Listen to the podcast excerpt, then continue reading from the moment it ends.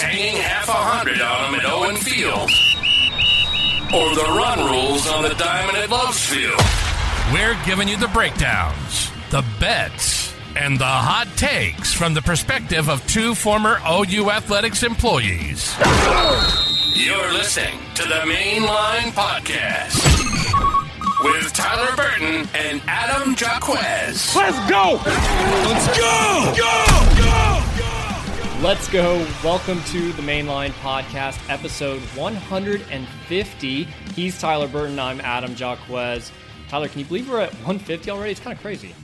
It is kind of crazy looking back to kind of where this thing started. You know, going on four seasons of Oklahoma football on the Mainline Podcast, covering OU athletics. It's been a it's been a fun journey. I think that um, I never really could have imagined. You know, when we started this thing out, um, you know, two guys sitting around a kitchen table talking to an iPhone in the middle of the table, uh, that we would be here right now. But things have cranked back up, and anytime that you get an opportunity to get together once, twice a week to talk some ball, uh, break down all things going on within OU athletics, you absolutely can't beat it.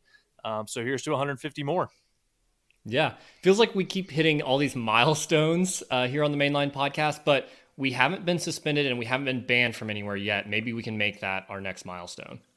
Uh, are we talking about suspension? Are we talking about bans? Are we talking about lies? Kind of like the scumbag that is out west at the University of Southern California, uh, Lincoln Riley. I mean, I, I, don't, I didn't even want to touch on this, and we're not going to go into it, you know, too deeply. But I mean, just talk about two just a solid two week period where this guy just continues to, uh, to to just show his true colors. We talked about the interview that he did last week, you know, where he uh, talked about you know how Oklahoma fans were attempting to you know not attempting OU fans were breaking into his house after he took the USC job. He was worried about he and his family's safety. There was, you know, it, sounded like a, a scene out of a mafia movie. There was a black Escalade, you know, driving around, circling his property. And then you fast forward to this week, and it's just the exact same thing like what we saw uh, during his time as the head coach of University of Oklahoma with his poor relationship with the media. He suspends a first year beat reporter for two weeks for a kid that wrote an article and briefly mentioned the fact that this uh, that these two players were talking off camera about how to speak with the media. And here we go, Lincoln Riley throwing his weight around in that media market in the city of LA. You've already seen it, you know, it kind of blow up all over social media. The uh, fellow members of the USC beat, they, they're furious. I think that this is going to be, uh, if it's not already a national story, I think that you're going to see this kind of come to light here in the next 12 to 24 hours. But I mean, th- this guy just continues to find more and more ways to I, I, I, just think that scumbag is is the absolute right word. I, I really hope that Oklahoma does fi- find a way to match up with this guy, uh, whether it's this year or next season while he's still at USC. Because um, I, am so sick and tired of this guy. I feel like we Oklahoma fans done, did a pretty good job about you know forgetting about him uh, over the last three to four months, but he just continues to find ways uh, to put his name in the spotlight. You know, talking Oklahoma, um, you know, dissing the media. So again, I'm going to be pulling for Colorado when USC comes up here to Boulder next week, but I'm going to be pulling for Colorado that much more uh, because that piece of shit that is Lincoln Riley out there at the University of Southern California. So that's my soapbox. I'm going to get off that. Let's talk some Cincinnati. Let's talk some Tulsa. Let's do it. Uh, no better way to start talking about Tulsa than looking back with our stock up, stock down uh, mm-hmm. segment that's presented by crimsoncaptain.com. Tyler, did you know that today, as we record September 19th, is Talk Like a Pirate Day? How appropriate is that? Had no idea. Rest in peace, Mike Leach. well, we're not going to embarrass ourselves and try to talk like pirates here. Uh, maybe just a little bit. We call it uh, hoisting the Jolly Roger or walking the plank. That's our stock up and stock down uh, for the previous week. I'll kick us off here with my stock up. It's kind of hard to pick one from that Tulsa game, but I would say I'm going to go with Nick Anderson and Jayden Gibson, those younger mm-hmm. receivers, because I saw something that I saw in that first game, but I saw it repeated. And that's something that I really wanted to see. I think it bodes well for those guys contributing not only throughout the season, but at least putting some reps together that they can feel confident about coming back to Oklahoma again in 2024. Mm-hmm transfer portal always top of mind there. So I love seeing that continued you know, just reps and more built up there from those young wide receivers. So, uh, hoisting the Jolly Roger for those two. Yeah, I think that's a great pick. I actually had that number one on my list as well. I'll go a different direction, but I think you make a really, really good point. You you see what Jayden Gibson, and what Nick Anderson did in the season opener against Arkansas State. Everybody was really, really excited. These guys, you know, as far as we know, they it looks like they've taken the next step. Emmett Jones has done a fantastic job with these guys.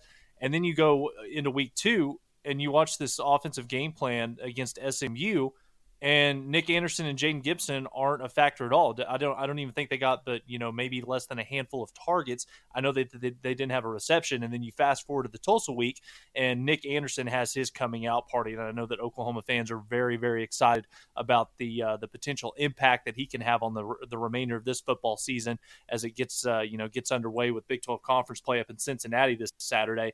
Uh, but yeah, stock up for me. I'm going to go to the other side of the football. I'm going to go to the OU defense as a whole uh, because of the turnover uh, battle that, that, we won on Saturday. Five interceptions, the first time that an Oklahoma defense has done that since 2003. And it wasn't just one guy getting in on the action, it wasn't just a couple guys in the secondary. No, you had guys at all three levels of this Brent Venables defense Gentry, uh, Key Lawrence, Trace Ford, Kendel Dolby, D- uh, Danny Stutsman.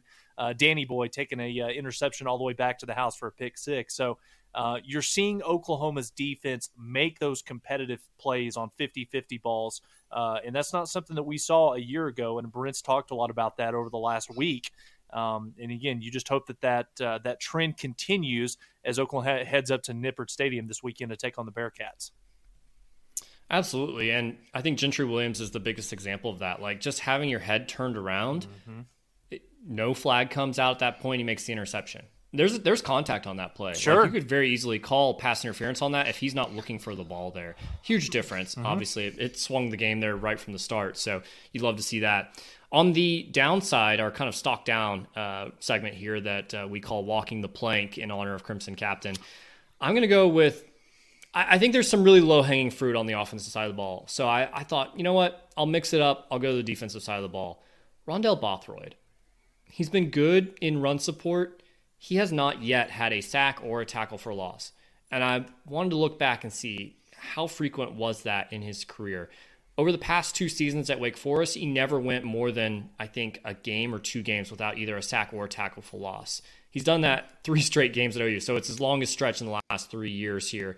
And maybe it's Brent Venables' defense, maybe it's not getting enough playing time. I don't know what it is exactly, but we haven't seen him make that impact play just yet and he's been playing the three easiest teams that we we may see all year potentially. Sure. So that's concerning. I'm walking the plank on him for right now, um, but I hope I'm reversing course here a week from now because we definitely talked all offseason about how vital he was and how he was going to really help this defense, and I think he has to some level. I think he's he's pressured the quarterback, but. Mm-hmm we haven't seen that one play that we can point to just yet. Well, and I think that that's a consistent theme both on the offensive line and the defensive line when you talk about the lack of domination, whether it's Oklahoma in the run blocking or it's the defensive line, you know, getting after the passer.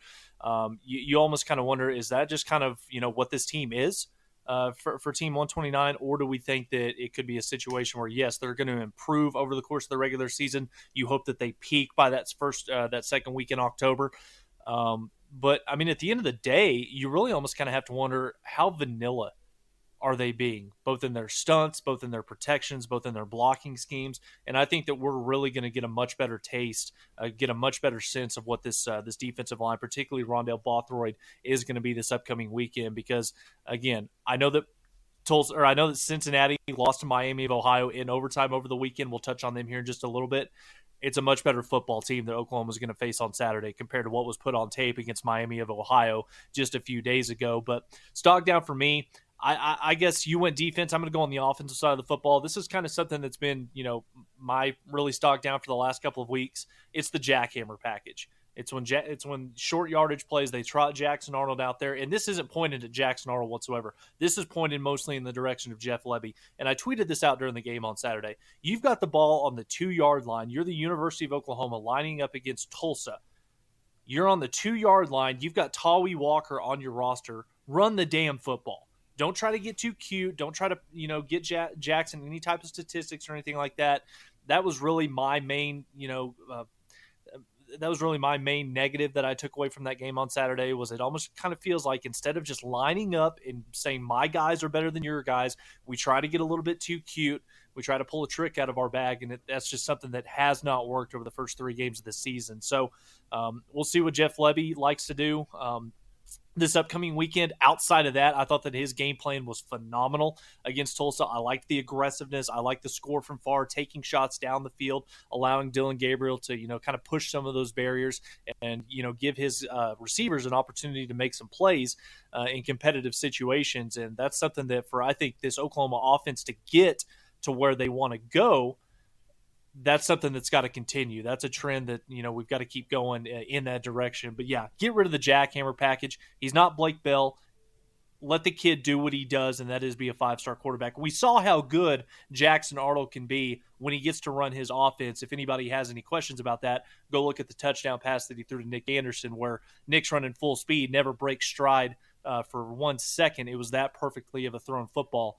Uh, but yeah, get rid of the jackhammer package. Um, I'm, I'm not about it.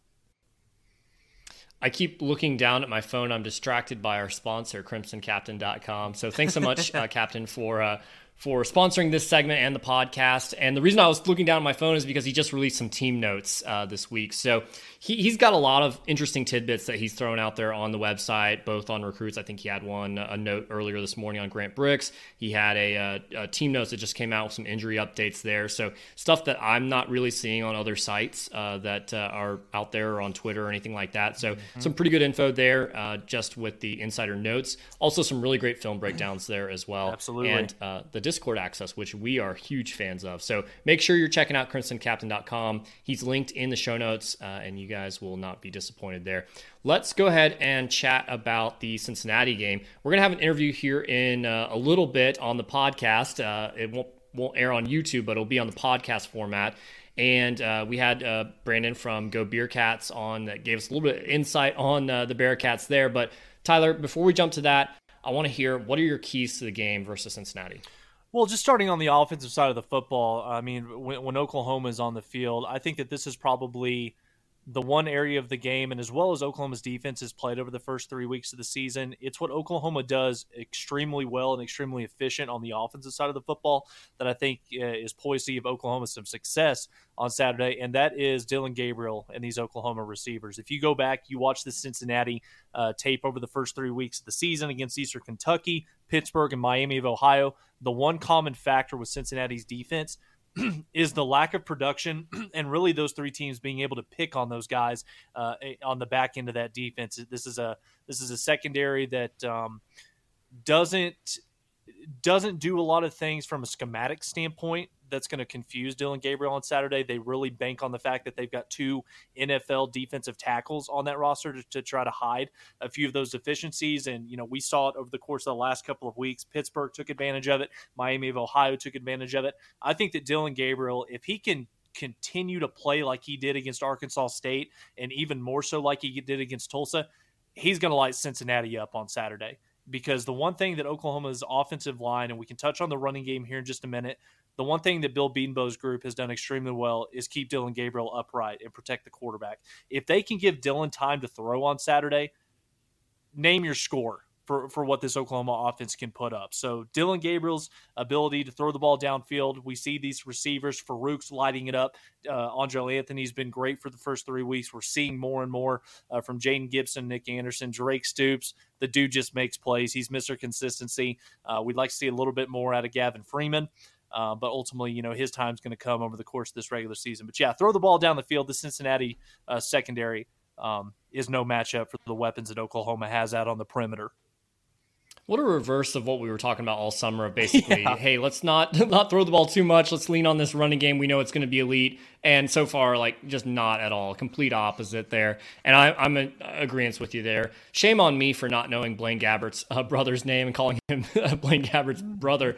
Um, but he was a Miami of Ohio's quarterback, and you know there was pressure up the middle, but that Redhawks offensive line was able to at least hold it off enough for him to really pick apart that Bearcats defense, um, not just through the air but scrambling as well. And I think we'll see some of that. We haven't really seen Gabriel unleash and have to run it so far mm-hmm. because our offensive line has been just immaculate in pass protection for the most part, other than that one yeah. Savion Byrd just, you know, brain fart uh, of a play against SMU. But uh, I guess not even a brain fart, just an effort, yeah. uh, lack of effort there. But otherwise, you know, Dillon Gabriel really hasn't had to scramble. I think we'll start to see some of that. And I think he's faster than any of the quarterbacks that Cincinnati has played so far. Mm-hmm. Uh, Phil Jurkovec out of Pittsburgh really has regressed since he's gone to yes. uh, the Panthers there. So he's not he's not a scrambler at all. He's he's pretty much a statue back there mm-hmm. in the mm-hmm. pocket. So I'm excited to see what Dillon Gabriel's able to do and if he's able to continue to push the ball down the field and play pretty mistake free, like almost no turnovers, almost no com- uh, incompletions either. So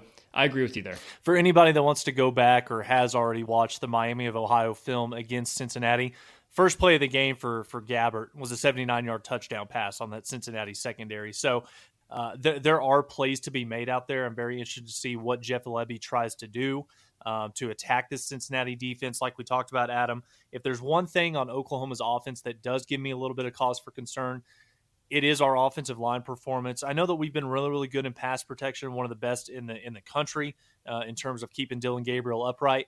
But for Oklahoma, I think to be as effective offensively as we want to be, especially going up against some of these teams that are going to have much better competition, a higher, you know, uh, higher brand of athletes across the board, you've got to be able to run the football effectively. You've got to be able to pick up those third and shorts, those fourth and runs um, for Oklahoma to get to where they want to go. And well, Tyler, I mean, let me ask you this because we saw 12 running back carries in the first half against Tulsa last week, mm-hmm. and we really didn't see a significant uptick in the second half either. You thought that would have been the game to work on it, just make it work. Like, you know, continue to run the ball until it works. We saw a couple of gains, I think, where, um, you know, Jovantae Barnes maybe went mm-hmm. off for 15 yards once or twice, but that was about it. And so it just makes me wonder, like, why didn't we work on that? Because it's not going to get easier against Cincinnati. It's yeah. probably in my opinion, I think we're not going to be able to run the ball against this this interior defensive line. It may be the best defensive line we see all year, but mm-hmm. you're going into Nippert, you know, that hostile environment, and you really haven't worked at your running game whatsoever.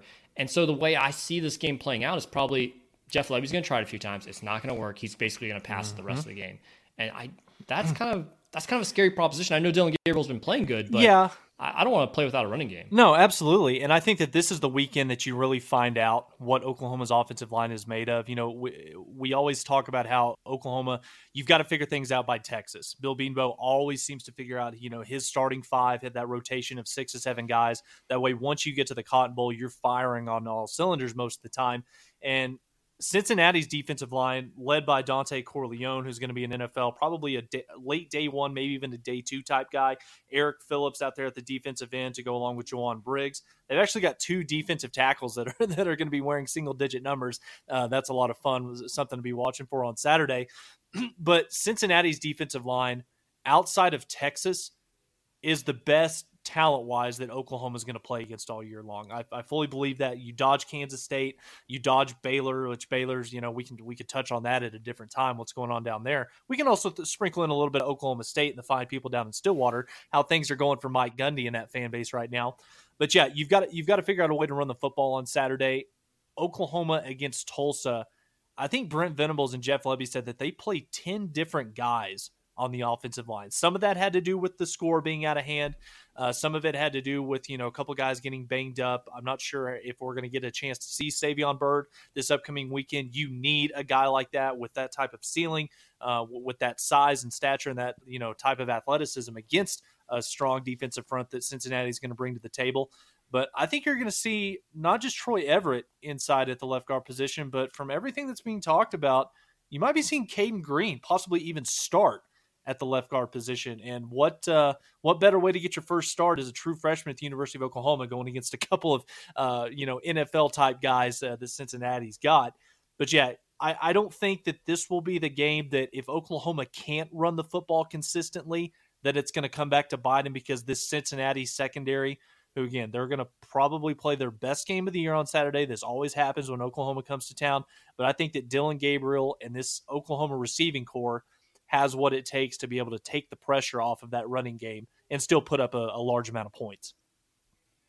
Yeah.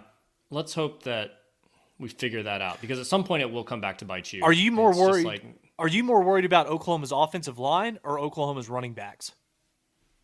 Because we still mm. through three games, Tawee Walker has been the best guy, the most consistent guy, and he didn't even get a carry against Tulsa. But we still haven't had a running back that's been able to break one, uh, you know, for a long game down the field. Yeah, and I don't know if that was kind of like, hey, you get you get a, a day off, Tawee, for what you did against SMU. Like, we'll need you to stay fresh. We want to get some of these other guys more yeah. opportunities. But then you gave Barnes a lot of opportunities. You really didn't give Sawchuk very much opportunity, and maybe he's mm-hmm. still hurt. But like, why are you playing him if he's still hurt? Like, let's wait until he's he's healthy at that point. Sure. And honestly, like Barnes looks slow. Um, he doesn't look like he has that quickness that you need. Uh, he's not really running through guys necessarily all that much. He so. looks slower than he did a year ago. Yeah. So I thought Sawchuk was going to be that guy. We haven't seen enough carries from him really mm-hmm. to say for sure. Daylan Smothers looks like he has the most twitch out of that backfield. I'd Hands love to down. see some more of him. Hands down. But but that's a tough that's a tough ask for a true freshman to come in and do pass protection. Sure. So but like that would have been the game. Mm-hmm. Like Tulsa would have been the game to get him a lot of carries and see if you had something there and I, I don't know. So what, one, I, am worried about the running backs. Yeah, I, I, am line. too. And again, I think that we're going to get a lot more answers this upcoming weekend compared to what we've got through the first three weeks of this regular season. I do want to let OU fans know one stat to keep in mind going into this upcoming game. Cincinnati's strength of their football team is their defensive line, no doubt about it. We can touch on Emory Jones and you know kind of the how he's elevated that Cincinnati offense over the course of the first three weeks. But Cincinnati's defensive line is currently ranked second in the Big 12 in sacks. They've got 10 on the year so far. Um, so if Oklahoma's going to have some success on Saturday, you've got to hold up in pass protection, give Dillon Gabriel time uh, to find Nick Anderson, Jalil Farooq, Andre Anthony down the field. Um, if they can do that, I like Oklahoma's chances on Saturday offensively. And you know they're going to be watching the SMU tape and trying to replicate some of that, where sure. you know rush three because they can and they have good defenders there, mm-hmm. and drop all the rest of their guys. And we saw something different against Tulsa. It was more like rhythm, rhythm, deep shot, rhythm, rhythm, deep shot. Like we saw yeah. that a lot with Drake Stoops, a lot more involved, a lot more wide receiver screens, the shorter passes that then worked up to something bigger. And that that's what this offense needs to be. Versus SMU, we got away from that. It was constantly looking down mm-hmm. the field, looking down the field, looking down the field. Uh, versus just using the extension of the run game that are those wide receivers. Well, and also something too that Oklahoma didn't do against Arkansas State. They didn't do it hardly at all, if any, against Tulsa. They didn't run any 12 personnel. You didn't see too many two tight end sets, and that's been something that Oklahoma has really two tight ends. well, I, I, don't. I'm not sure if you have one. I mean, no, no disrespect to the two guys that are on campus. I mean, they're obviously out there blocking their butts off. But in terms of a, uh, you know, a pass catcher being a real threat down the field, I'm sorry, but we don't have one on the roster right now. So utilize your playmakers, get your best athletes on the field, whether that's going four wide, going five wide. Give those guys opportunities in one on one matchups to make some plays uh, against some of those defensive backs. And I think that if Oklahoma can do that, if Jeff Lebby can keep that same mindset, you know, continue that aggressive game plan on Saturday, Oklahoma is going to find some success through the air against Cincinnati. Awesome. Any other keys to the game you want to run through? Let's switch over uh, defensively. Um, do we want to talk mobile quarterback versus Oklahoma defense? I kind of feel like we should because that's yeah. It's almost it's almost like it's always. I, I think that's every defense struggles with a mobile quarterback. Like nobody defends a mobile quarterback well. It's just that you know it happens to everybody. But Emory Jones is a capable runner. We saw that uh, when he was at Florida. Well, we saw that a week ago. He went for over 100 yards against Miami, Miami of Ohio and had a touchdown through the day. I mean, when when you look at what's been Oklahoma's kryptonite defensively over the better part of the last 10 to 20 years, it has been the mobile quarterback, a guy that can break containment, can get get outside the pocket, extend plays with his legs. Um, you know, whether it's turning it upfield for a positive game or buying time for him to find somebody that gets open down the field, Oklahoma struggled with that. Um, and I, am not sure uh, by by any means do I think that Emory Jones is is a is a world beater. He's not you know going to be in contention for an all conference type team, but I do think that he has the ability, and he's played a lot of football, uh, going you know being in his sixth year to where he can hurt you if Oklahoma uh, loses containment, if they're not assignment sound, and you know if they lose track of uh, you know what they're doing, rushing up the field too far and giving him lanes to you know scramble outside of the pocket, but for, me, this game, it, it's a line of scrimmage game. And for me, Oklahoma's defense on Saturday, if you can do one thing, you will shut Cincinnati down on Saturday because Cincinnati's rushing attack. They're averaging 240 yards a game rushing, led by uh, star running back that is uh, was he junior uh, number 21 Corey Kiner, five foot nine, 215 pounds. Not super speedy, but he does have the ability to make you miss uh, in between the tackles. He's a really tough guy to bring down. If Oklahoma can contain Emory Jones and can bottle up the Cincinnati rushing attack, it's going to be a nice day for Oklahoma on Saturday. Easier said than done. You're going into a hostile environment. This is probably one of the biggest games that's ever happened inside that stadium. Fox Big Noon kickoff. Gus Johnson, Joel Klatt going to be on the call. Um, take care of the football, stop the running game, and be clean. And I think that Oklahoma is going to have success on Saturday. I think the return of Dasan McCullough, which a lot of us are expecting to see, will help a lot. I mm-hmm. we really haven't seen much. He got injured pretty early against Arkansas State, but he's a, a, vital piece. I think he's a guy that could match up potentially well later on down the road with uh, Ja'Tavion Sanders, the tight end from Texas. So mm-hmm. you want to get him some reps, get him some experience out there, and with no Justin Harrington for the foreseeable future, he's the guy at this point. I think you need him, especially because that allows Peyton Bowen to go back into that safety position and probably take some reps away from Reggie Pearson. Um, he's a guy that got burned you know, pretty bad on yeah, the uh, double move there in the end zone.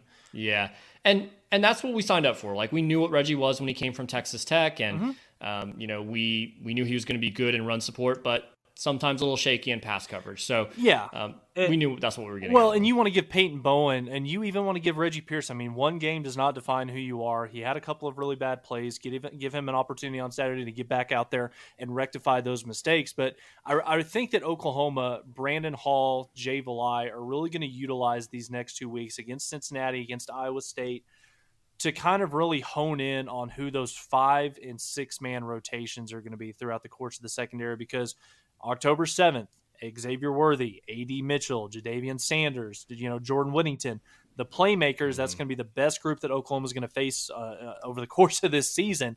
And you've got to have everything ironed out in the secondary. Everybody's got to be comfortable and confident in what they're doing.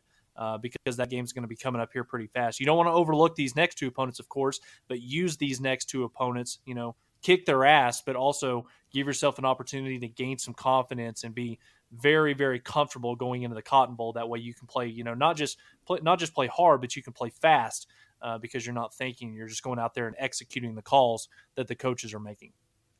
Yeah, I think we'll know a lot more about this defense after this game because Emory Jones is the kind of quarterback that he'll get you at least once. He'll get you somewhere oh, absolutely. in some way throughout absolutely. the game and we'll get to see does that kind of unravel this defense or do mm-hmm. they do they buckle down and say mm-hmm. no more not again like fool me twice shame on me. Last two things for me adam on cincinnati then we'll, then we'll move on to the interview with brandon here. But for for all the oklahoma fans that are out there on social media you know calling into the radio different things like that that are super confident in oklahoma winning this game by you know two three touchdowns. And again if oklahoma plays as well as they have the first three weeks of the season yes that is a highly possible outcome. But you look at what the outcome against miami of ohio a week ago where they did suffer their first loss of the game kind of took some of this uh, you know took some of the uh, the the aura uh, of possibly having you know two undefeated teams in cincinnati's first big 12 conference game.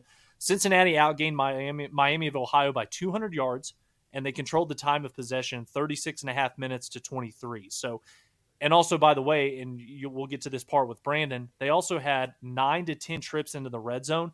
They only scored two touchdowns. So, a little bit of a look ahead type situation for Cincinnati, I think they experienced on Saturday, but this is a much better football team than what we saw a week ago from the Bearcats. And I think the thing that excites me the most about this game and something that I think that is going to paint us a much clearer picture of what this Oklahoma football team is coming out of uh, coming out of Cincinnati on Saturday afternoon.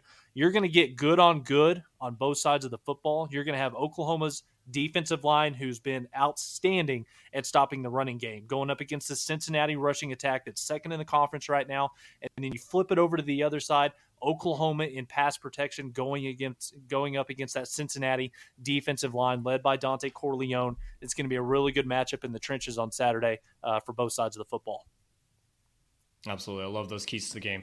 Well, let's get to our interview with Brandon from uh, Go Beer Cats from uh, Catskeller Social Club. Uh, we'll let him kick it off first. He uh, made a nice little invite to the tailgate that they uh, have there called the Den. So he'll yeah. go through that, and then we'll get to the interview uh, with Brandon. But if you're looking for a, a, place to tailgate, I tailgate with a group called the Den. It's an open tailgate. Uh, you don't have to bring anything, everything, beer. There's a trailer with a television on it. Uh, everything is there for you. You just show up. More than a fair share of opposing fans come in and, and tailgate with us. So all are welcome at the Den. Uh, you can go to the Den uc.com to, to look up more info on that. Uh, we will have Cincy Light, our NIL beer, which is advertised directly behind me here. Uh, we'll have a keg or two of that. Uh, we will have breakfast bowls from this place called Cedar. Uh, in Covington, Kentucky, we have a DJ, Mike Wazowski, who makes it a dance party, or you know, with the vibes, or uh, he, he keeps the vibes immaculate, uh, and it's just a it's five dollars for a game day pass. So all that uh, all that info is on the denuc.com. So, Brandon, first question for me: When you look at this Cincinnati uh, roster, let's start on the offensive side of the football. Who's one name outside of the quarterback, outside of the star receiver or the running back? Who's one name that if you look up on Saturday late in the fourth quarter, Cincinnati, you know, has a chance to win this football game? What's a guy that's kind of flying under the radar that could be the difference, could be the reason why Cincinnati is in this game? A lot of uh, Bearcats fans like to uh, proclaim us as tight end you sort of, you know, of course, Travis Kelce in the league doing doing great things. Uh, so I'm I'm going to kind of follow follow that and say uh, our tight end Peyton Singletary. Mm-hmm. He has uh, been the biggest red zone threat for the Bearcats so far this year. For some reason, and we can record a whole nother podcast on why he didn't get any looks this past week against Miami, Ohio. I don't know, but he, he's certainly effective in the first couple of weeks in, in the red zone uh, at tight end. So I, I, really like number 88, Peyton Singletary. to uh, to harp on this last week, our, our loss to Miami, Ohio again, we made uh, seven trips to the red zone. Uh, pretty much we had uh, we had 10 possessions throughout the game 11 but if you count the possession right before halftime. We'll exclude that. So out of 10 possessions, we went to the red zone seven times and we scored touchdown two of those. Uh, so we could have definitely looked at uh, Peyton Singletary a little bit more, uh, but I think he's a, a guy you got to watch out for as a sneaky guy to, to come down with a touchdown catch if we're inside the 20. You have a really small sample size on Emory Jones so far with just three games, but there is a really large sample size on on Jones from his overall college career. He's a guy that we saw in the 2020 Cotton Bowl uh, when he was playing for Florida, and we kind of thought, okay, this guy has something, and then he really didn't do anything over the next several years at Florida and Arizona State. So, you know, if, as it stands right now, his numbers are better through the non-conference slate than really anything he's done career-wise. But like, how legit do you think he is as a true threat, or do you think he kind of is what he is? I, I think his uh, his last year at Florida uh, and then his his one year at Arizona State, they were not ideal situations as, as for the program. Uh, there were coaches in, in turmoil there. Uh, coach, uh, for, was it Hubie Brown or no? Coach, I don't. Whoever the coach was at Arizona State, he he got fired, uh, and then with um, Satterfield, his I mean his system really relies on a mobile quarterback like Emory Jones. So I mean he went out and got it, got uh, Jones to sign here, who took over the starting spot for it for Ben Bryant, who was here, uh, what started all for us last year, and then now uh, the starting quarterback at North uh, Northwestern. So I mean Satterfield went and got this guy. He, he thought that uh, you know he fit his system, and I think so far he has. He, he's he's been uh, he was a question mark I thought coming into the season, and then I think he, he's answered a lot of those. He's looked really good at times. Uh, this past Saturday, I would say some of his decision making, especially in the red zone, was highly questionable. Could have been way better, and that's sort of a a red flag I think for a guy who has played as much college football as he has. I would certainly like to see some better decision making. Athletic prowess and, and football capabilities, I think, are as good as anyone. I think he's he's got a lot of the tangibles that you see, and I didn't really have any questions about him until this past Saturday. So uh, we'll see if uh, those can't get rectified as the season goes on. Yeah, Brandon. Last one for me. Um, let's flip it over to the other side of the football. When Cincinnati's on defense, defensive coordinator Bryan Brown.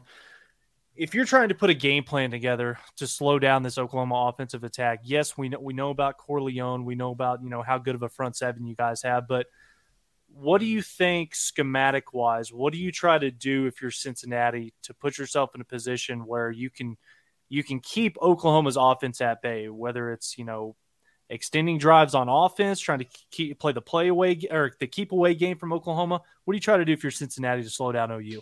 I mean, we, we have been pretty effective milking the clock and, and controlling the time of possession. I think we've we've done that uh, pretty well so far this season. Mm-hmm. I mean, I, am not I'm not letting our our safety or, uh, or Justin Harris guard your best uh, wideout. I know that um, he's certainly been um, suspect throughout the past two weeks against Pitt.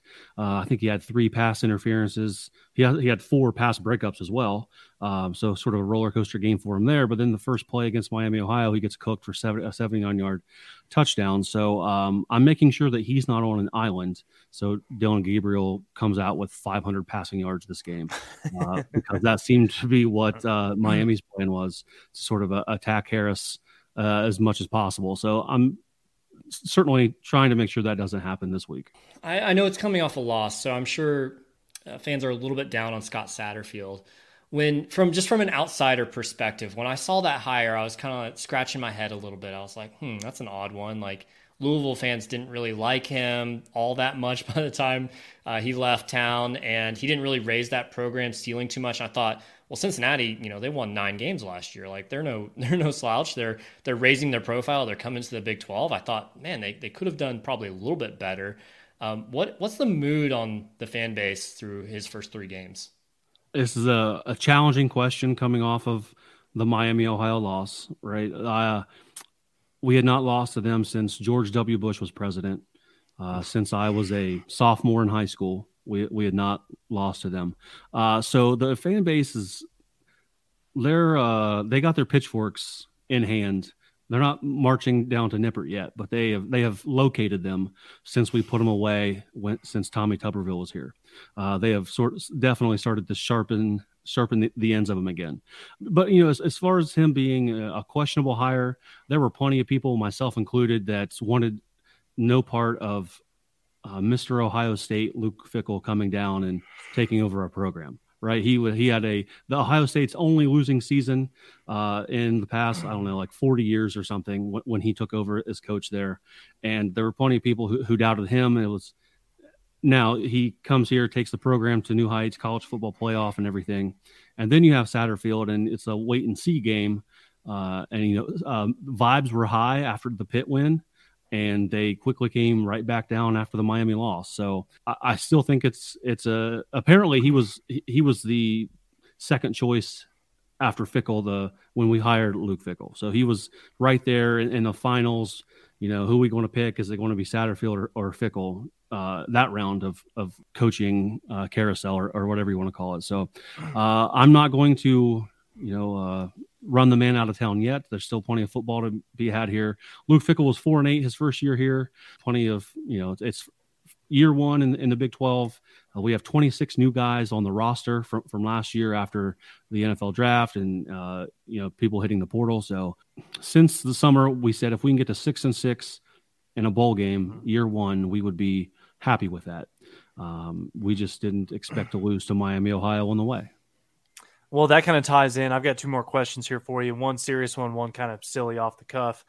Uh, you do look at the rest of your schedule, Brandon, and obviously it starts with Oklahoma this weekend. You've got the road trip out to Provo to take on BYU, and then during the month of October, what we thought was going to be a pretty, pretty daunting stretch for the Bearcats. You've got Iowa State, Baylor, and Oklahoma State. We could do an entire episode uh, on what is the debacle going on in Stillwater, Oklahoma right now. But then you close out the year with UCF at Houston, at West Virginia, and Kansas. So you're sitting here two and one. Is the expectation still six to seven wins, or do you think that Cincinnati has all the ingredients uh, to make this maybe an eight or nine win type season?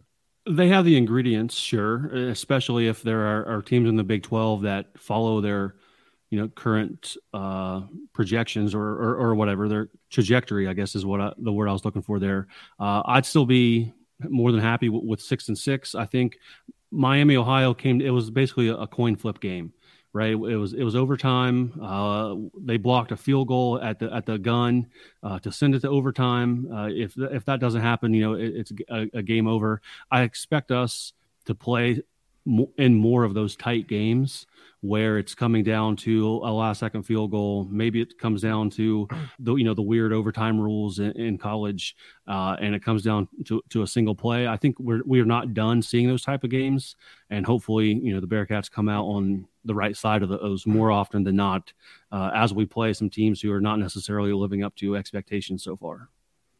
Last one for me, Brandon. I'll throw it back over to Adam. Brandon, you've got to place a bet this upcoming weekend. Which do you feel more confident in? Oklahoma minus 14 and a half or Oregon minus 21 and a half against Colorado? uh, I don't, I, have not seen anything yet to bet against Deion. Um, I think he's full of surprises. Uh, I, would probably say, honestly, it, it would probably be more confident in in the Oklahoma line right now. And that's kind of where I was going for my my final question is just uh, give us a score prediction for what you think will happen, and I guess just expectations for uh, the game on Saturday. Honestly, I would say from what I saw last year to this year, I would say Oklahoma has improved much more rapidly than I would have thought that they would have, um, especially on the defensive side of the ball. Um, I, I, forget exactly what it was, but Oklahoma was like 120. I don't know. They were in the 100s of overall like defense. yeah. so so that, that that that has been great here. I um what I would I would love to keep it close. I, I would love to see a you know, I think I think both teams are more than capable of scoring points. I'm going to say that the uh, the the seven road trips to the red zone and scoring two touchdowns was a fluke. This uh, this past week, um, I, I, think it'd be mm, I don't know. We'll go 33-40. Higher scoring than I, I probably would go. I, I, I, I say after this weekend, I say Oklahoma will will definitely. I would definitely, if I was going to bet, I, I would I would take that, uh, Oklahoma money line. Uh, but I think there'll be some points scored. So I I don't know what the uh, the under over is, but uh, I would certainly maybe favor the the over there as well. Do you want to give some shout outs to uh, where listeners can find your content? Yeah. Um, so it's the the podcast or is go the Go Beer Cats podcast streaming anywhere you can you can possibly find podcasts and on YouTube as well social media all across all social media is go beer cats uh, and i am a part of a larger umbrella of uh, cincinnati fans called the Catskeller social club. The Catskeller is a, is a bar on campus and we sort of uh, took our name from that. It's a bar that you can actually go into during games. It's it's it's in tuc uh, there's some signage there if, if you're coming to Nippert on, on saturday. Um, we have a we have a Discord, the Cats Social Club Discord. You can find a lot of uh, Bearcats talk there. So it's uh, go Bearcats everywhere, and the Cats Social Club on on Twitter and uh, Discord as well. Well, thanks, Brandon, for joining us this week. We greatly appreciate the insights on Cincinnati. Uh, let's talk a little bit about the national scene of college football. We had you know, obviously the sleepy week that is always sleepy before it happens and still is incredibly entertaining. And now this week we've got lots of heavyweight matchups. I think overall for me, just the theme right now and how this kind of affects OU is that you look around the country, and I said this two weeks ago, and I still, I still don't think OU is a, a playoff team. I think they could get there just because the Big 12 is weak, but sure. I don't think OU is a team that you know, gets in the playoff and wins a playoff game. Anything could happen. TCU did last year. Maybe you get the right matchup or something. But I just look at that and I go, man, like Ohio State, I think they're still really good. I don't think they're the same type of Ohio State team. Mm-hmm. I don't think, I think Georgia maybe has some vulnerabilities. Obviously, Alabama does. So you just look at that and go, man, like if OU could just continue to improve, continue yeah. to show that, hey, they're a lot different than they were last year. Like Sure. It's wide open. There's opportunity for you. Well, and I think across the country, when you look at it, you know, from from East Coast to West, I don't think that there's one team right now. And again, we're going to get you got to give Georgia credit until somebody knocks them off. I mean, they're the clear number one on top of the mountain. They kind of slept walk through the first through the first half of the game against South Carolina. Kirby Smart gets after him in the locker room, and they come out in the second half and absolutely and absolutely suffocate Shane Beamer's team, outscoring them twenty one nothing to take the win. But I don't think that there's two, I don't think that there's one team that's just clear and above better than everybody else. But I think that there's quite a few teams that are better than what people expected, and it's created a lot of parity. You're going to get a lot more, uh, you know, competitive football games, maybe even from a couple of teams that we didn't expect going into the season that were going to be as good as they are. You talk about a, uh, a team out of Washington with Michael Penix Jr. What he's doing right now, there might not be a more impressive team in college football right now uh, over the course of a consistent three week period than the Huskies. Uh, Notre Dame's got a huge opportunity this upcoming week with Ohio State coming to South Bend.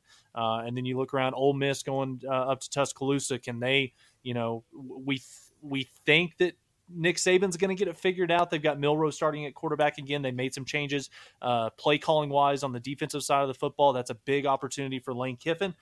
And then, Adam, if you want to look at things locally here, I mean, what the hell's going on in Stillwater right now? I mean, it could happen to a better fan base, a better program. Mike Gundy kind of feels like the balloon, balloon's getting ready to pop. I think that the fan base really, if you look at it, uh, if you look at it, you know, uh, down close, I think that the fan base is kind of getting sick and tired of Mike Gundy. And if he, if they can't get themselves out of this hole that they've dug, if they can't at least find a quarterback to settle on, I mean, you lose, you get your ass beat thirty-three to seven by South Alabama, and you still got a Big Twelve schedule uh, coming up with a trip with the t- games against Oklahoma and a few others. I just don't know what's going on in Stillwater right now. I'm I'm happy seeing it, and I can't wait for Bedlam here towards the end of the year because that's you know looks like that's going to be a, uh, a fun day for Oklahoma fans. But there's a lot of parity going on right now in college football. Things are a lot more competitive than they used to be. And looking at the slate this upcoming weekend, oh my god i'm not sure if, if i've seen a if i've seen a slate like this all the way from the early kickoff all the way to the nightcap that's got so many good top 25 matchups across the board it's going to be a lot of fun to watch yeah and of course, the sickos will love that Iowa State Oklahoma State game. like that's going to is be the a, over under a great game for yeah over. I, I think it's 36 and a half. Th- something I saw like it at 35 and a half today. 35. Yeah. Okay, So, yeah, it might, it might be that. first yeah, one to that's going to be a great game for for all the wrong reasons, of Oh course. Um, but yeah, with Oklahoma State, like you play three quarterbacks three straight weeks in a row, and you don't learn anything really at all uh, throughout those three weeks. It's it's kind of crazy. And I I asked my uh, one of my good buddies who's an OSU fan all the time. I'm like, hey. When Mike Gundy retires, or at this point, he's probably close to being fired, Mm-hmm. but like, who do you go get? And he's like, I have no idea, really. Like, there's no one in Gundy's coaching tree. I think OSU fans will point to Zach Robinson, the quarterback's coach out at the uh, Rams, but I don't know. The guys in the NFL probably are going to less and less likely come down to the college level based on what's going on in the college game right now. It's just it's a different beast. Well, but Oklahoma State is to me, especially with Oklahoma and Texas leaving the Big 12 conference, with all the success that Mike Gundy's had there over the last 20 years, except against playing uh, except against playing Oklahoma, you would think that Oklahoma State would be poised to kind of take the baton and run with it uh, to kind of be one of the you know the alpha dogs in this conference moving forward in 2024. But I just don't I, I don't know. Again, it's a little bit of personnel, some of it's coaching, but Mike Gundy's got to figure out a way to push the right buttons because you look at the way that this team's played over the course of the first three weeks of the season. It's going to be hard pressed for me to see this team winning more than six games. Yeah, I, I don't know that Mike Gundy wants to push the right buttons. But even if he like settles on a quarterback, none of them have shown the ability to really make too many Mm-hmm. plays. Gunnar Gundy honestly has been the best, but man, that as Tyler shakes his fingers uh, like last year's game against K State, yeah, that that team just they. I we talked about all off season like that's kind of dangerous. It feels like a Mike Gundy team, like he's going to coach him up, so on and so forth. And total opposite. It's been exactly and probably worse than what most people were predicting so far. And they only have one loss, which is kind of crazy. Uh, they played a terrible Arizona State team. They barely scraped by against Central Arkansas and Yeah. South Alabama, who I was talking a, a lot of hype up at the beginning of the year, and I kind of I backed off that a little bit when they lost to Tulane. But man, they they proved themselves there in Stillwater. So Obviously, our main focus is going to be up in Cincinnati this weekend, watching the Sooners and the Bearcats, Adam. But I just talked about the slate that we've got on tap for Saturday. I mean, you've got Ole Miss, Alabama, Notre Dame, Ohio State, Clemson, Florida State. So many good games. Auburn, Alabama, or excuse me, Auburn, Texas A&M. Where if you if you're not going to be watching OU Cincinnati, what's the second best game that you're looking forward to, to uh, uh, gaining a little bit of access to on Saturday? I think SMU and TCU's got some interest there. We want to definitely find out how good both of those teams are. Um, you know, right now SMU is our best win. Could be. We talked about this with Brandon uh, on their podcast a little bit. It's like SMU could potentially be the second best team we play all year. I, I don't think they will be, but uh, there's certainly a possibility there. I'm, I'm scrolling through the scre- uh, the schedule as we speak here. Uh, I think there's some really good. There's some. There's almost every week is going to be full of great Pac-12 matchups. Yes. Oregon State and Washington State, UCLA and Utah I, I, I won't spoil it for our bet segment there, but there's there's ranked matchups all over the place in the Pac-12 because I think like seven or eight teams are ranked out there. Uh, it's a real shame that the conference is, is closing down at the end of the year, but um, hey, they're going out uh, the right way in the Pac-12, I guess. Sure, absolutely, absolutely. Should we get to the betting segment? Let's do bets. Yeah, we're tied after three weeks, oh, seven and eight, uh, just under 500. Uh, I've got a bone to pick with Brian Ferentz for going for it on fourth and goal with 30 seconds left, up 24 points to cover the spread there, just so he can get his 25 point average, uh, going five wide with a minute left with his backup quarterback. Come on, man. Uh, but uh, hopefully that doesn't happen to me this week. So we're, we're tied. I'll kick us off here first, though. I'm going to go with uh, James Madison traveling on the road again at Utah State. They are six and a half point favorites. I think they'll be able to cover that. They've got such a stout defense, one of the best teams in the group of five, second best team in Virginia behind uh, Liberty Flames, I'll say, though. Very nice. Pick number one for me. I'm going out to the Pac 12 country. Oregon State going on the road to, to take on Washington State. Oregon State is currently a two and a half point favorite. I like DJ Uiagalelei, that Beavers defense. I think that they go into Pullman uh, and take care of Washington State. They cover the two and a half. I'm going bold this week. I'm going to take Notre Dame plus a three versus Ohio State. Home field, better quarterback, mm. more experienced quarterback. I think this is Notre Dame's time. I, I think Ohio State's really good still, but better quarterback in college wins more often than not. I like it. I like it. Be a uh, big time win that launches, you know, probably Sam Hartman. You know, if he plays up to what it's going to take to beat Ohio State, that launches him right to the top of the Heisman conversation. Pick number two for me. I'm going out to the. I'm staying in the Pac-12. Colorado traveling up to Eugene to take on Oregon. I know that there's been so much hype; it's almost being forced down our throats from ESPN, from Fox, all the networks. It's Deion, Deion, Deion, and again, you love to see it. I mean, it's great for the fans of Colorado. They haven't been relevant, in, uh, you know, in college football in quite some time. So, you know, good for that fan base. But no Travis Hunter this weekend. The the biggest weak link on that football team for Colorado is the offense and defensive line. And you're going to be going into Eugene against a Dan Lanning type defense who's got something to prove. We we all know about the uh, the back and forth in the offseason. Uh, Dan Lanning kind of firing some shots at Deion, talking about, well, you know, really Colorado, what have they done to justify having a seat at the table? So I think that Oregon's going to jump on them early and often here. I'm going to take Oregon minus 11 and a half first half. And I think that Oregon pops the balloon uh, sitting over Boulder right now.